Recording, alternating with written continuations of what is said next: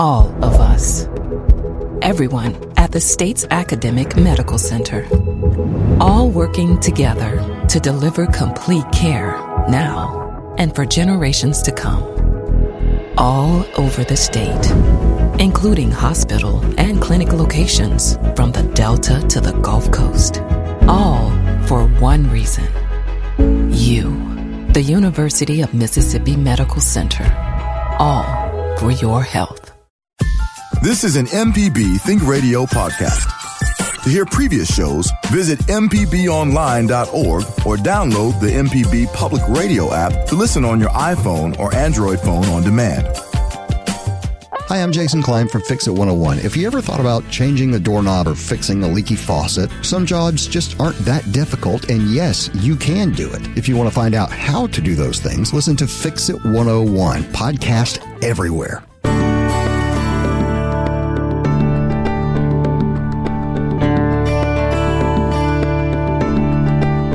Good morning and welcome to Southern Remedy. I'm Dr. Jimmy Stewart, professor of internal medicine and pediatrics at the University of Mississippi Medical Center. And this is your Southern Remedy program where you can call in with any type of question that you might have about the health of yourself or someone in your family or even a friend. Or if you're not able to call, we encourage you to email your questions. You can email those to remedy at mpbonline.org. Uh, I uh, hope everybody's having a great morning, and uh, certainly it's a little bit cooler out there right now with a little cr- uh, cloud cover. Uh, sort of a tropical uh, type situation that most of the states in, with lots of late afternoon thunderstorms and hot, muggy conditions. Still want to encourage everybody for your health to stay safe. If you have special uh, healthcare needs or chronic medical conditions that would impede uh, you getting outside, make sure you take um, take precautions. Uh, if you have to get outside and that might affect you more, make sure it's at times of the day where you can be a little cooler. That's usually earlier in the morning is probably the best time, uh, but uh, also later in the afternoon might cool off a little bit too. But stay stay safe out there and uh, make sure you're taking care of yourself and anybody else in your home that would need to uh, to have those special uh, special precautions. It's also a good time to take note of what you have in your uh, pantry or what you have on your shelf or cabinet in the way of medications. Um, uh, a lot of people clean those out from time to time, but it's a very good idea, particularly if you have younger kids or if you have kids that are coming over. You know, summertime is a time where there's a lot of uh, opportunity to visit uh, family, and sometimes if you're going to grandma or grandpa's, uh, that uh, you might uh, have to carry your kids with you, and uh, they may not be thinking about that. They may have their medications out on the counter, and or even in pill boxes, which are a little bit easier to get into than childproof containers. Make sure that they're aware of that, or if you've got grandkids coming over, because they love, they're like, we ought to put you know, all of our kids and grandkids in charge of finding any kind of treasure. If you've ever lost something in the house and they're old enough to understand what you've lost, uh, put them on the task and they will probably find it before you will. But they will get into those little containers, and some of those medications do look like candy. So um, it's uh, not uncommon during this time of the year to see sort of an increase in uh, accidental poisonings uh, that that you might have. So you really want to be careful about that and uh, take some precautions to uh, to put those up um, and make sure they're in a place where they can't get to uh, to them. Same thing with your home if there are, you know, uh, electrical hazards or other hazards, firearm hazards, certainly uh, that that would be something to think about too. If you've got people that are um, that are coming to visit you, or if you're going somewhere else, you might want to prompt them about that and say, "Hey, got these young kids coming; they're going to get into everything in your house." Uh, you might want to uh, secure secure batten down the hatches, so to speak, about any kind of um, any kind of um, uh, uh type of, of hazard that they might get into. Let's go to our first caller, Michael from Waveland. Good morning, Michael. Hey, how you doing? Good. What's your question this morning? Yeah, I uh, I've never had it done, and I'm 73 years old, and I need to uh, have my prostate checked. Okay. What kind of doctor would I go to? Yeah, so there's several different ways to do that for general screening, and I'm I'm you know I'm guessing that you don't have any symptoms, so to speak, but this is for potential like problems just o- overall. Um, it's actually preventive medicine. I'm Yeah. thinking about doing, and also I, I did have an issue a couple of times where I was sore um, uh, at the number two place, Sure. and I uh, decided maybe I should have all that checked. Yeah, I, I would say um, the first person would probably be either a family medicine or internal medicine physician. Um, that is a the prostate gland is one that you know uh, we've sort of described it before, but um, for those who who didn't hear that on prior programs, basically it wraps around your urethra, which is the tube that connects your bladder to the outside, and only men have it, so women do not have a prostate. Um, but it um, has several different functions. Um, but uh, as you get older, males, almost all of us, will have um, a a narrowing of that uh, urethra because the prostate gets bigger with age, and uh, if it narrows that um, to an extreme uh, amount, you can have a, uh increased amount of urine that's in your bladder, and you once it gets to a certain pressure, then you can have some overflow. That's why there's increased symptoms of going to the bathroom at night uh, as that prostate gets bigger, or maybe even the urge to urinate but not fully emptying your bladder, or some hesitancy about uh, urinating, or uh, you're having some dribbling there. So those are the most common causes of prostate enlargement. Of course, there is a risk too of uh, prostate cancer.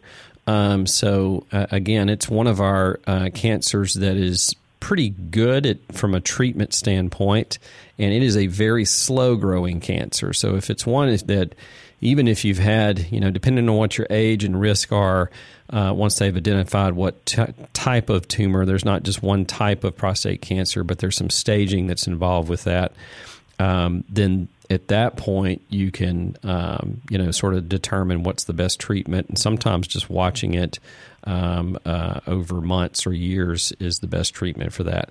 But as far as just overall prevention you know there's three different types of prevention. One is preventing if you're totally healthy and you want to prevent some things from popping up that's called primary prevention which it sounds like there this might be some primary prevention here at 73 and uh, there's a couple of different ways to test for that uh, when you're talking about prostate. Uh, one is a a lab test, a blood test that called a PSA, a prostate uh, specific antigen, and um, that is a measure of some of the substances that the prostate gives off that secretes, and you can test for that. Now you need to be careful with that, particularly as you get older. Uh, if you don't have symptoms, you can have again that that PSA can get at an elevated level just by being older and your prostate's bigger. It doesn't necessarily mean if you have a an elevated uh, number PSA that you have prostate cancer. But it is one of the tools. Another tool is a digital rectal exam. So that's where a physician will um, insert a finger uh, up your rectum and palpate or feel the prostate uh, with a glove, of course. Uh, so we'll feel the prostate contour to make and size. So that there you can definitely feel both of those on exam. Um, that's that's one that you know a lot of men will say, "No, I'm not going to have that done." Um, but those are the two most common screening techniques. And if you have a physician, um, again, family medicine, internal medicine, that does those fairly frequently, they should be fine. Now, some people will say, "Well, I don't know if I just trust that. I want somebody who does a lot of those." Then a urologist uh, with a U, uh, a urologist would be the person to go to, and they can do the same thing. But if you're talking about primary prevention, that's sort of where you you would go first. Okay, that sounds like a plan. Yeah, my I, I was at the doctor last week, and she um, uh, she had uh, the lab do some blood work on me. So, Mm-hmm. and I and I think one of them was the PSA. I think you mentioned, Right. and and, uh, and I think uh, I'll be getting results in a few days. Yeah. And if that's, you know, you may, the other thing to, to keep in mind is, you know, if the number is elevated, and again, there's different numbers based on your age, and there's no absolutes in that. But if it's elevated, it may mean that your prostate is just enlarged. It ne- doesn't necessarily mean that you would have prostate cancer. The, the opposite is also true. So, if the PSA is normal, there is a small subset of patients who may already have prostate cancer but that is a normal one. It's just that you have to know with every test like that, you really have to know because a lot of people will come in. I'll have patients come in and say, I want my PSA. What's my PSA? What's my PSA? And from time to time, that PSA may go up and then come back down with infection. You mentioned you might have had a, a problem with yours in the past. That's pretty common too. You can have um, a, a, a, prostatitis, which is just an, an inflammation in the prostate uh, usually from bacterial infection that's treated with antibiotics. Sometimes they'll sort of monitor that PSA after treatment. So it can be a lot of different things that can affect that. So knowing that going into it, I think, is helpful. And um, in younger individuals, say 50 and below, it's not really um, it's not really indicated to get it's not the best test as a screen. So in other words if you were in your 40s or early 50s and you have absolutely no symptoms and you don't have a family history of prostate cancer that may not be the best test to get uh, as an overall screen. But again if you get older your you know your risk goes higher but you also have to combine it with other things. So basically michael when you get that psa back you may want to just, you know, if it's high, she's probably going to send you to a urologist uh, just to sort of follow up, and they may want to do some other tests uh, further down the road. Once you get to the specialist, then they can do things like there's actually some MRI and ultrasound uh, that are combined that can show you the anatomy of the uh, the structure of the prostate and any irregularities in what's going on inside there and then, of course, if there is a high suspicion that you might have prostate cancer, then they can do biopsy. And even biopsies are a whole lot better than they used to be. Um, and they can be combined too with imaging so that they can pinpoint the areas that um, that they want to biopsy without doing a lot of damage to the rest of the of the surrounding tissue. All right. Okay. Yeah, uh, I should be getting my PSA results, like I said, in in a few days, hopefully. Okay. Yeah, and also I had talked to you last week. I'm the one that hurt my back. Oh yeah, I thought you sounded familiar. Your voice sounded familiar. Yeah. That's right. Yeah, and I did the zip lock with the ice and the towel around it, and my back uh, like straightened out within like three days. Awesome. That's great. Yeah, it's amazing. Like you know, we we tend to jump on all kinds of complex things, and even I'm guilty of it too sometimes. But those old, just basic things of heat or ice depending on the situation uh, and conservative therapy, it really does work a lot of the time. Yeah. Well, thank you, Doctor. I really appreciate your time and effort with me. You are most welcome. Thank you, Michael, for calling. We're going to go to Ann in West Tennessee. Good morning, Ann. Good morning. Good morning, Dr. Jimmy. Thanks for taking my call. Sure. Okay, first of all, I love your show and learn so much from it all the time. Um, Thank you. I just wanted the re- you're welcome, and thank you for being there. Um, just briefly, um, I've I'm 74 years old, and I've swam underwater all my life. But on May 10th, I was just having a long, luxurious bath, and and I just had my head under the water for a while. Well, since then, my I have had constant noise, kind of like the ocean, in my right ear, and then I've had equilibrium, vertigo kind of issues, like when I'm walking, like standing up or bending down to pick something up, and like if I'm turning over in bed, slight nausea. I try not to move too fast. I thought it was swimmer's ear initially and got an OTC med for that eardrop. Saw my PCP. She prescribed some stronger eardrops. They didn't help either, and she really believes it's inner ear issues so she referred me to ENT and audiology evaluations. I'm going to a clinic for that. My question is, is I've never ever had any experience, any ear ear issues, and it's just just a quirky kind of coincidence that I was underwater and then all this happened, or is it not related at all? And also, I was just wondering when I go to these evaluations, what what do you expect? What can a patient expect as far as like, you know, what tests they run and if they can, you know, treat something on the spot or, you know, that sort of thing. If that makes sense. Yeah, that, that's a great question, and um, certainly I agree. It does sound like this is more of a of an um, inner ear type problem of something on the other side of the eardrum. Normally, the eardrum sort of protects that space, and your eustachian tube, which is the drainage and sort of equal equilibration uh, canal, and the way that the body equilibrates that space that drains into the back of mm-hmm. your throat or up high. So, um, as long as those two things are intact and working, usually you don't have problems with, um, you know, with inner ear, with stuff getting in there. Now, we all have right. bacteria in that space from time to time. It's not totally sterile, and it's just sort of because it's connected to the back of the throat, and we have bacteria in our mouths and our throats and and nasal passages. So sometimes you can get infections. It's a little little less likely once you get older, and that's more of not because of you've got a better immune system or anything. It's because that eustachian tube in kids is smaller in diameter and also it doesn't. Um, it's got a little bit different anatomy. It uh, once we get older, gravity sort of helps to have things drain. Um, but if you're swimming, usually that's not a problem. And you're right, most of the problems with swimming uh, occur from the outer canal. Uh, so you get swimmer's mm-hmm. ear or external otitis media is the fancy name we use for it.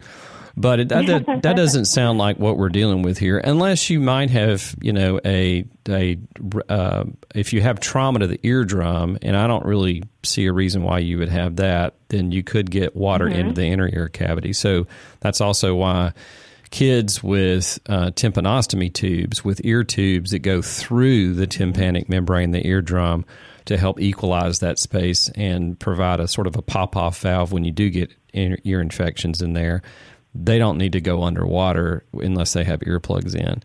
Uh, because you'll right. introduce water into there.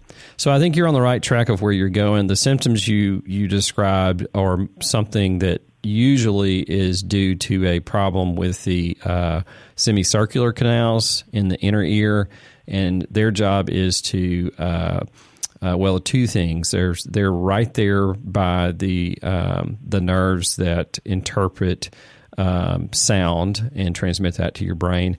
But then they determine they're one of the ways that your your body determines where it is in space. So, are you lying down? Are you sitting up? Have you turned your head to the left or the right? Um, all of that. That's why if you put somebody, you know, on a uh, fair ride that goes round and round, or you spin them around in the playground while they get dizzy, even when they stop, and while everything is turning around, it's because you've overwhelmed that system the, the semicircular right. canals. So getting up from bed or turning your head to one direction, that sounds like that's what's going on. And those that mechanism can be caused by any number of things. Usually that's called BPPV, which is benign uh, paroxysmal positional vertigo. Um, it can be initiated by a viral infection, but it doesn't have to be. And there's some very specific things that the ENT can show you. That there's there's one set of maneuvers that they can do in the office, and actually you don't have to be an ENT to do this. If somebody who's who's versed in doing it, and you can reproduce the symptoms. Um, and that's pretty positive in saying that that's what's going on there. But then there's mm-hmm. another set of maneuvers that they can do in the office and show you how to do at home if the symptoms come back. And usually that sort of resets mm-hmm. things.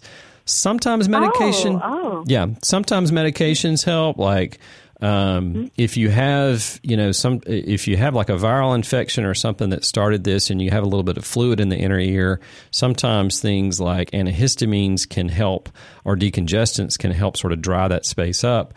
But generally speaking, the maneuvers are the biggest thing. Now, the the audiology, um, you know, that's yeah, that may be a little bit more than what you need, but it's not a bad idea because there are certain medical conditions that go along with hearing loss and vertigo. Um, so you want to, you know, sort of rule those out. But I think you're on the right track. The ENTs, particularly the ones that sort of subspecialize in this area, they're the ones that are the experts and can treat you for that.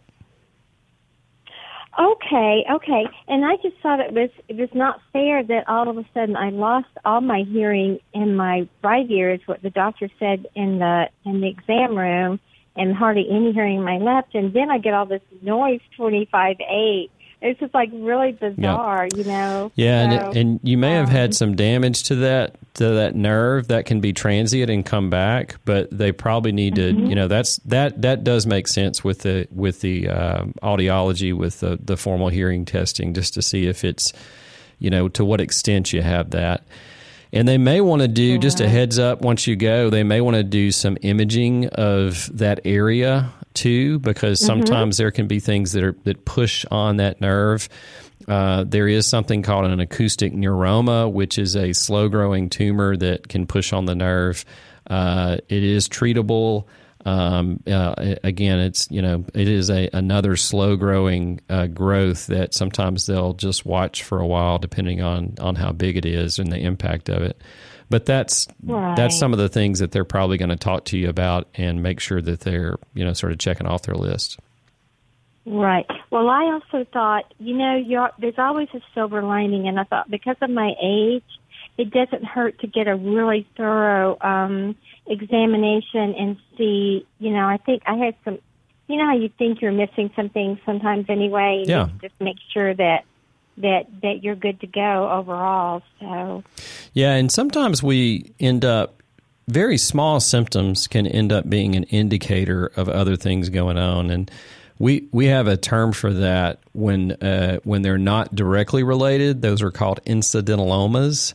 Um, uh, so it's not really an official term, I guess, but an incidentaloma example would be if you had something like this and they did a CT scan of your head and that space and they saw something else in a different area that they picked up on like a so you know they may not be related but sometimes you do pick those up. And um and you know incidentally a lot of people would say can i just get a full body mri yearly? And uh, i would say no because we really don't have a good um, that's not a good test and actually they've looked at this you know the expense with that um, for the patient and for for everything doesn't really give you a big yield and we end up chasing a lot of stuff. I, I can't tell you how many times I've had a patient that they complained of one thing, uh, like a cough. We got a chest x ray and we saw a lesion in their liver.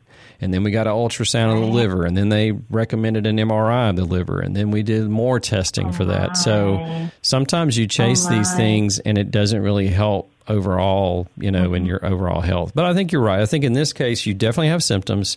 They need to be checked out. They need to, you know, the way we look at things is we want to cross things off the list of possibilities that are the most serious or the easiest to treat first, and then get specific about what exactly it is to treat it. Um, that that that triggered an experience with my last pregnancy in '84. I had a really severe ear infection at the end, and the pressure was so great that it just like popped this cotton ball out of my ear. Mhm. And then the doctor said, "You may have, you know, you may have some issue with that down the road."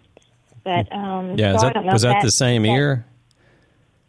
I I think it wasn't. You Yeah. know, it was so long ago. You remember that. Yeah, and it's possible that that eardrum. I mean, they're going to do a direct visual, visualization of that eardrum too uh, in the office, so that's that's pretty easy to see in most people, unless they've got some obstruction there. So they'll do that too, just to get a good look at it, just to see if it's got any damage to it.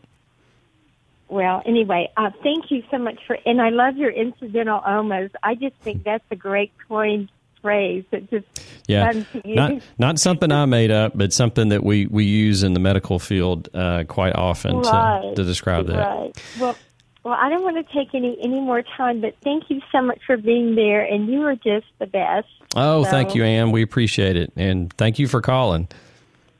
This is Southern Remedy on MPB Think Radio. I'm Dr. Jimmy Stewart with you this morning, answering your questions about any kind of healthcare topic that is uh, bothering you, bugging you, all kinds of different things. We, uh, this, uh, you know, a lot of times we'll have themes, but rarely do we have a theme on, uh, on Wednesdays, unless you determine that theme. So, whatever you want to ask about doesn't have to be what the last caller talked about. Maybe it's a, a new symptom that you're having, maybe it's a medical diagnosis that you don't quite understand, or maybe it's a problem with the medication or a potential question about a side effect. We would be glad to try to answer all those questions or point you in the right direction. I'm going to go to Fred from uh, Monroeville, Alabama. Good morning, Fred. Hey, good morning, Dr. Jimmy. How are you? Good. Thanks for calling. Well, welcome to the home of To Kill a Mockingbird, by the way. oh, you know, I thought that town name sounded familiar. Where is that in Alabama? Well, you got to be going there to get there, Dr. Jimmy, but won't be passing through it. Yeah. It's uh, 100 miles south of Montgomery and 100 miles north of Mobile. Okay. But uh, get on Highway 84 from Mississippi, and you'll be right over here, and you'll go right through it. You know, I think I may have gone through that area several years ago. I was on my way to uh, Orange Beach, and um, it, we there was a horrendous thunderstorm and bad traffic, um, and I think I just went I'm not sure if it if it was any quicker, but I think I went all the way, you know, way north of where I normally go from from Jackson to get there, and um, but I may have gone through there. I, I can't remember exactly. Well, next time, stop and shop. We all right. Well, I'll keep that in mind. Fred, what's your question for this morning? Let's go back to the prostate sure. problem. I'm 66 year, years old, and is there any kind of supplements or what should we do? I go to the bathroom and I still feel like I need to go to the bathroom. Yeah. There's there's been a couple uh, that have been looked at. Probably the one that's been looked at the most and has a little bit of usefulness, uh, or at least evidence that it works, is saw palmetto. So the the saw palmetto is a plant that's uh, actually native to to the southeast, um, and there's an extract that they get from that that can help sort of uh, shrink or or you know at least decrease the the size of the prostate.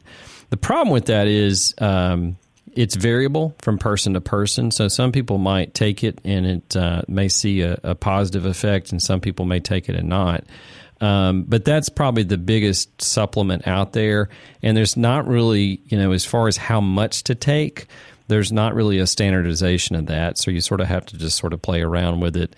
Um, it's pretty benign, though. Most people can take that without any kind of side effects or other problems or interactions with other medications that they may be taking.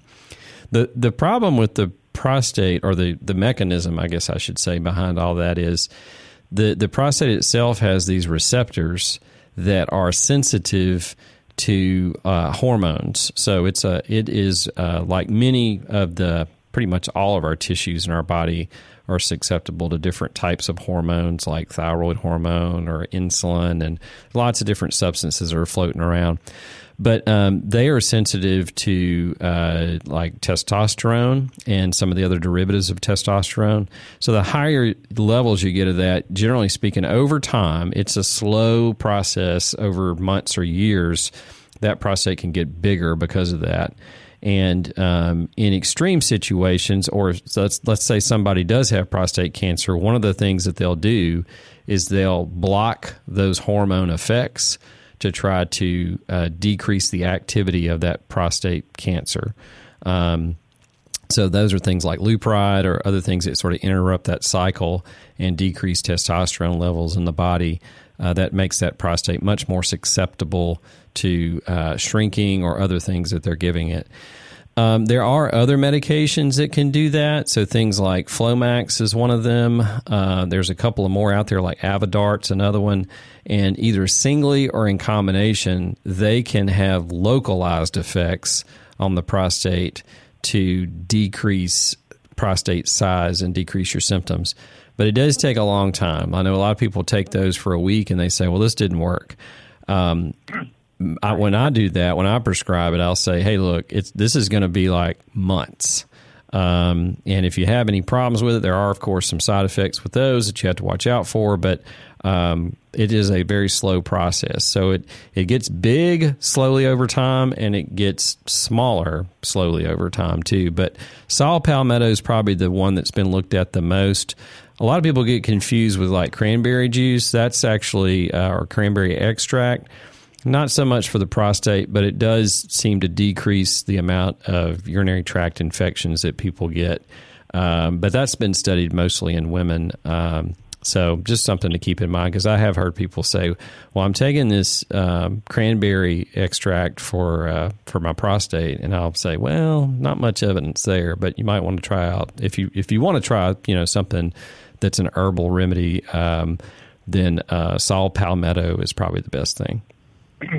yes, sir. I'm going to definitely do that, and it's just aggravating more than anything else. Yeah, you know? and and I, I should say this too. You know, prostate cancer. Um, certainly, it's it sort of fits into that general ca- category of cancers that are you increase your risk by diet.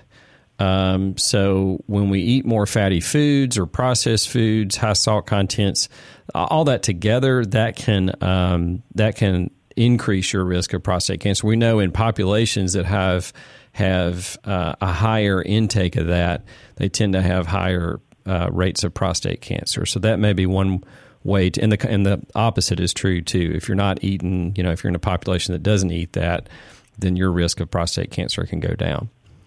No, I'm in the population that does eat that. we all are here in the South, right? Yeah, it's hard to get away from that. And uh, well, listen, I appreciate. I do have a thyroid problem. I take a little pill for a thyroid. Yeah. I did have a heart attack because Yeah. I was overweight. So I lost a hundred pounds. Good for you. That all now. So with that being said, yeah, that probably. I still eat a little bit wrong, but I do more walking and exercise than I had before the heart attack. Let's call it. That's great. So, I'm going to try all that. And uh, Dr. Jimmy, I appreciate you more than you'll ever know. Have a blessed day. You too, Fred. Thank you for calling. This is Southern Remedy. Liz in Moselle. Good morning, Liz. Good morning, Dr. Jimmy. How are you? Good. What's your? Uh, I wish I could say I wish I could say the same. oh well, tell me uh, what's I going have- on. I've got uh, de- degenerative disc disease, Mm. and um, I was yeah, mm, and I was on first on 50 milligrams of tramadol four times daily, and then after oh gosh, uh, maybe a ye- over a year probably, no, probably close to two years on that. Uh, she doubled it for me because I I wasn't able to, you know, to get I had a few good hours in the morning, and that was that. Uh, Oh, are you there, Liz? Oh, can you hear me? yeah, I can hear you now. You cut out there for a second after you said you had a few hours of relief in the morning, but that was about it. Yeah, and uh, so then I'm sorry, it's my phone that does it. It's the hole that I live in. I have the Uh, same problem. At any rate, at, any rate uh, I'm actually, I'm actually sitting out in the pasture so I can make it work at all. Yeah, I have one spot in my house that's probably the best there. So, Yeah, yeah. Okay, so she uh last time, which has been about I've been on it for about six weeks now.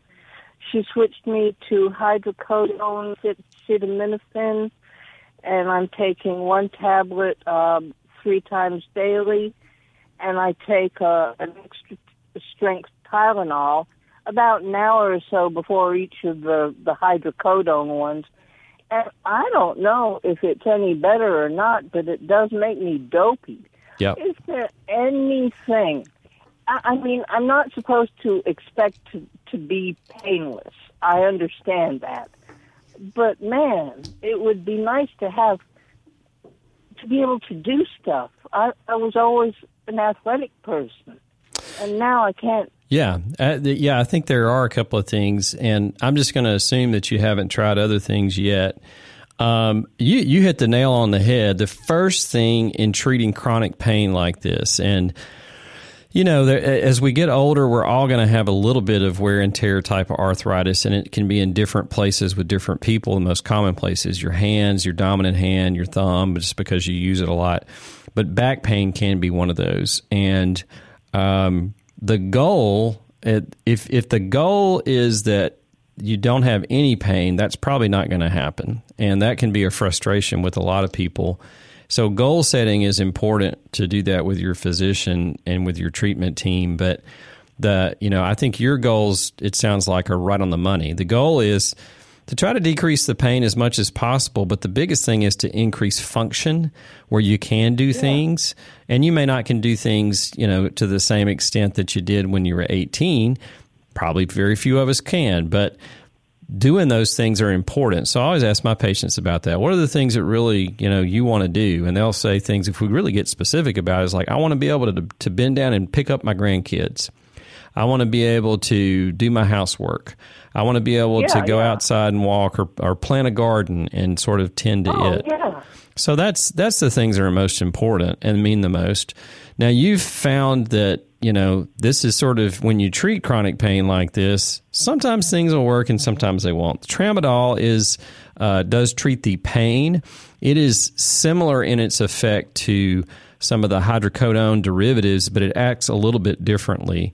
And um, if that doesn't, you know, if that's not working, it's not surprising to me that the hydrocodone or oxycodone derivatives uh, that that you've tried with the Tylenol in there have not, you know, worked much better. And the trick is at that point, you know, a lot of people, hopefully, after a short course of that, um, what we found out about uh, about some of the oxycodone and opioids, other opioids that are in that category they really don't work very well um, for. They work very well for acute pain, but there is a fairly high risk um, of things and or, or, side effects too. And you've you've listed that. You know, you sort of feel dopey or. And and that impedes what you want to do too. I mean, the pain may be decreased a little bit, but it sounds like that's not really working well for you. There are a couple of other medications that can, they're not in the same class and they've been used fairly successfully for a lot of people. Uh, one is gabapentin or Neurontin is the name oh, of that. I'm, I'm, I'm, I'm, I'm on that too because I have okay. stenosis. Yeah. Okay. Yeah. So that's, that's one. Lyrica is in the same sort of class as that one. Those over time can be helpful, particularly I've found that at night, if you've had a lot of a pain at night. And then there are some other medications that are have been used for uh, depression and anxiety. What they found in, in patients that were treated for that who had chronic pain, their chronic pain got better. So now they have an indication for the chronic pain. Cymbalta is one, um, and it's pretty well tolerated. That's with a C, C Y M B A L T A. Um, Cymbalta. I don't have I, I, I don't have pen and paper Oh, okay. Uh, just think about. I don't remember. I'll listen Sunday. well, this is the way my memory works best. If I remember something else and I have a visualization of it, so just think of the cymbals in a in a band okay. or a drum set. Cymbalta, okay. Cymbalta. Okay. Um, so that's that's um, that may be one way to, to, think about it. But that would be one that would be fairly safe and might get you some some more relief. And then beyond that, there's all kinds of other things. Um, I find that physical therapy works wonders, um, at least to alleviate pain. It is, you know, only six weeks or so of that. But um, you can learn how to do things and you can get repeated treatments that are very specific. Um, that can be things like uh, dry needling. It can be um, um, muscle fascial releases um, that they can do in in uh, in the clinic in the uh, physical therapy clinic. It can be things like um, heat or cold to the area that might help. Um, so coming up with a regimen like that can be very useful, or a TENS unit. So that's like one that that has a low uh, low amount of uh, low voltage that they put through the area. I, that can I, I, I did I did try a uh, TENS, uh, you know, TENS made for home use. Yeah, and, um, and sometimes those and, aren't. And it, it, it, it irritated the uh, the uh, stenosis. Yeah, you know, it, it made so yep. so I I had to toss that out. Yeah, and now when I did go to the physical therapist, uh, I, he probably wasn't a, a, a real good one. He was not his fault though. A lovely man in a little bitty hospital, and he used a he used a a hot. He wrapped a TENS unit in like hot towels hmm and and put them under my back, and that uh, I mean, I know it sure made me feel better. At least while he was doing it. Right, right. I can't go around wearing one of those all No. the time. and and maybe I, you know I mentioned trying to physical therapist to my pain doc, and uh, she just kind of you know she didn't take it any farther. So maybe I should pursue that, huh? Yeah, I think I would um, because there's lots of other things that they could do, and particularly in, with a pain specialist. I, I'm just not a fan. You know, I've been treating patients for pain since the 90s, since I was in residency, and um, you know, pain medication. Uh, we used to use a lot more of it, and now we've seen sort of what the effects of that are. And if you're really honest, like you you were from the get go. It really didn't do that much different. You know, if patients cut, No, say, no. "Hey, and it it didn't make me high either. It just made me dopey. right. So, you know, so, so hey, so that's well that's a risk though if you think about it because it impedes your balance your coordination you could fall you could break a hip you could do you know there's a lot of other things besides the the you know the sort of getting hooked on it is what people would you know refer to but yeah. yeah there's a lot of other things i think they could do that might have some impact Cymbalta. yeah sim Cymbalta. And and I live close to my my pain doctor is in Hattiesburg. I live I, just down the Highway 59 from me. Yeah. So I'm sure I could find a good physical therapist in, in Hattiesburg. Yeah, ask around and see. I, I think it's a good idea too to ask the pain specialist because they're probably going to know somebody, or usually there's like one or two people that are like, if you can get in to see this person, they're the best. So, yeah, and that's the way to ask it. Who's the best physical therapist that you know that uh, really, you know, can give me some some uh, some special treatment in this area? And Medicare pays, right? Yeah, they should. Now you do have some limits with that, but if you have, um, you know, even in the same year, they can just sort of re up it if it's, you know, if there's a good indication. Yeah. Okay. Well, I sure do appreciate your help. I will. Cymbalta is emblazoned in my mind. Okay. I appreciate that. All right, Liz, thank you for calling and uh, good luck to you. We appreciate it. This is Southern Remedy on MPB Think Think Radio. Not thank, thank you. I was thinking of thanking everybody, but this is Think Radio, and uh, we've been answering a lot of questions about all kinds of good things. Just love the questions uh, that come in, and uh, your comments and questions are what makes this program great. Um, if you didn't get a chance, and maybe before you forget about it, if you're like me, you got a busy day, other things, do email us. Uh, you can email those questions to remedy at mpbonline.org. Got one more thing we can squeeze in here in the next minute or so, but uh, you know, I had this question come up uh, with a uh, four year old that uh, recently had uh, an, a fever, an illness that they got over, but then had some coughing after that uh, that's lasted about a week or two. And uh, they also have sort of chronically a lot of allergies to things. So they've got a lot of skin allergies, but they don't have asthma. So this is common. We have a lot of kids that uh, have what's called sort of the atopic diseases. So that's asthma, eczema, um, allergic rhinitis, and all of those things can sort of uh, cohort together. And sometimes they'll need a little bit of treatment, like they have asthma, in the um, you know the days to a couple of weeks after they've had an illness like that. But basically, in this situation, if they had a little virus that they got, a little bit of cough with that. Um, they're a little bit more sensitive and might have some wheezing or chronic cough that could persist. So if your child's doing that, just check with your pediatrician. There might be, uh, you know, a couple of things that they could do to sort of bridge that gap where they're getting over it. Doesn't necessarily mean that they've had a relapse. It's just that their uh, tissues or lung tissue is a little bit more sensitive than uh, their uh, friends. That's about all the time we have for today. Southern Remedy is a production of Mississippi Public Broadcasting Think Radio and is funded in part by a grant from the University of Mississippi Medical Center. I'm Dr. Jimmy Stewart, professor of internal medicine and pediatrics at UMMC. Southern Remedy is produced by Kevin Farrell, and the podcast producer is Abram uh, Nanny. You can tune in to MPB Think Radio every weekday morning at 11 from the full Southern Remedy lineup. This is an MPB Think Radio podcast. To hear previous shows, visit MPBOnline.org or download the MPB Public Radio app to listen on your iPhone or Android phone on demand.